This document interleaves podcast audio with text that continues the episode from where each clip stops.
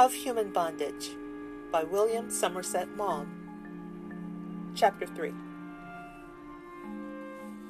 When they reached the house Mrs. Carey had died in, it was in a dreary, respectable street between Notting Hill Gate and High Street, Kensington. Emma led Philip into the drawing room. His uncle was writing letters of thanks for the wreaths which had been sent. One of them, which had arrived too late for the funeral, lay in its cardboard box on the hall table. Here's Master Philip, said Emma. Mr. Carey stood up slowly and shook hands with the little boy. Then, on second thoughts, he bent down and kissed his forehead. He was a man of somewhat less than average height, inclined to corpulence with his hair worn long, arranged over the scalp so as to conceal his baldness. He was clean shaven, his features were regular, and it was possible to imagine that in his youth he had been good looking. On his watch chain he wore a gold cross. You're going to live with me now, Philip, said Mr. Carey. Shall you like that? Two years before, Philip had been sent down to stay at the vicarage after an attack of chicken pox. But there remained with him a recollection of an attic and a large garden rather than his uncle and aunt. Yes. You must look upon me and your Aunt Louisa as your father and mother. The child's mouth trembled a little. He reddened, but did not answer. Your dear mother left you in my charge. Mr. Carey had no great ease in expressing himself. When the news came that his sister in law was dying, he set off at once for London but on the way thought of nothing but the disturbance in his life that would be caused if her death forced him to undertake the care of her son. He was well over fifty, and his wife, to whom he had been married for thirty years, was childless. He did not look forward with any pleasure to the presence of a small boy who might be noisy and rough. He had never much liked his sister in law. I'm going to take you down to Blackstable tomorrow, he said. With Emma?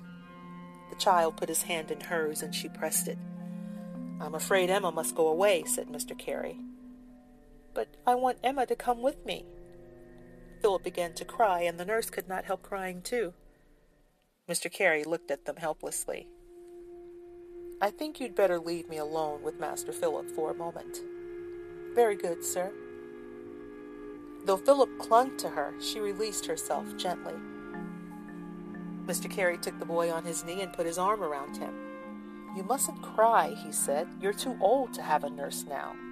We must see about sending you to school. I want Emma to come with me, the child repeated. It costs too much money, Philip.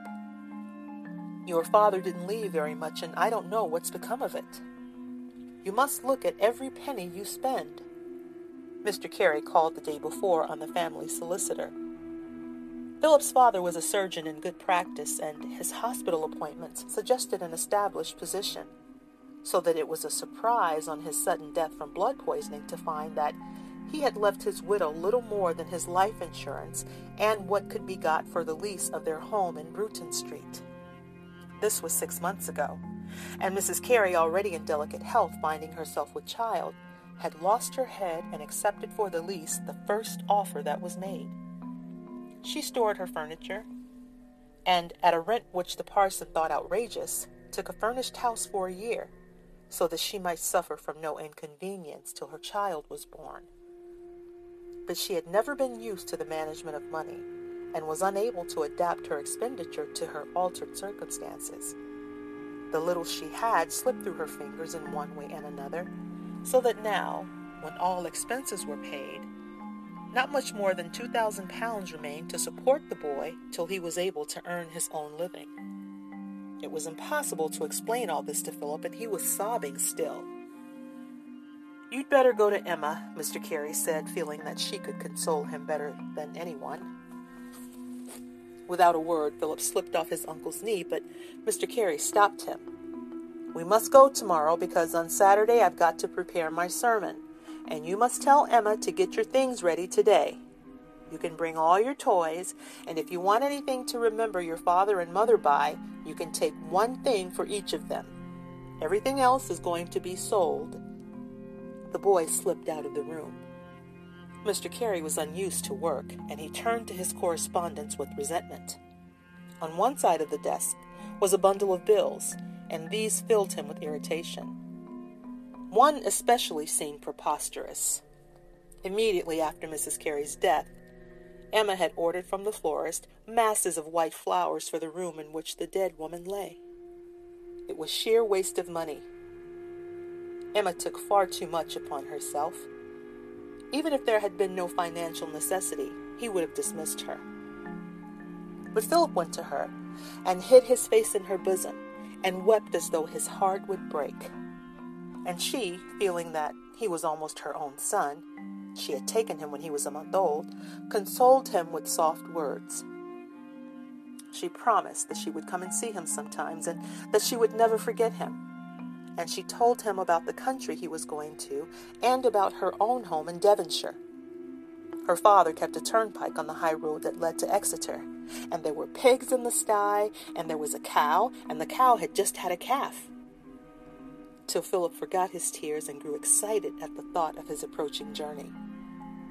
Presently she put him down, for there was much to be done, and he helped her to lay out his clothes on the bed.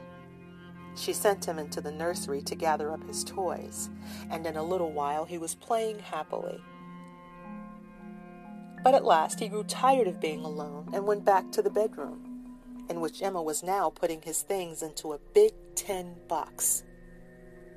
He remembered then that his uncle had said he might take something to remember his father and mother by. He told Emma and asked her what he should take. You'd better go into the drawing room and see what you fancy. Uncle William's there. Never mind that. They're your own things now. Philip went downstairs slowly and found the door open. Mr. Carey had left the room. Philip walked slowly round. They had been in the house so short a time that there was little in it that had a particular interest to him. It was a stranger's room, and Philip saw nothing that struck his fancy. But he knew which things were his mother's things and which belonged to the landlord, and presently fixed on a little clock that he had once heard his mother say she liked. With this, he walked again rather disconsolately upstairs. Outside the door of his mother's bedroom, he stopped and listened. Though no one had told him not to go in, he had a feeling that it would be wrong to do so. He was a little frightened, and his heart beat uncomfortably. But at the same time, something impelled him to turn the handle. He turned it very gently, as if to prevent anyone within from hearing, and then slowly pushed the door open. He stood on the threshold for a moment before he had the courage to enter. He was not frightened now, but it seemed strange. He closed the door behind him. The blinds were drawn, and the room, in the cold light of a January afternoon, was dark. On the dressing table were Mrs. Carey's brushes and the hand mirror.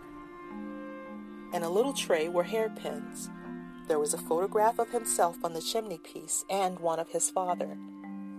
He had often been in the room when his mother was not in it, but now it seemed different.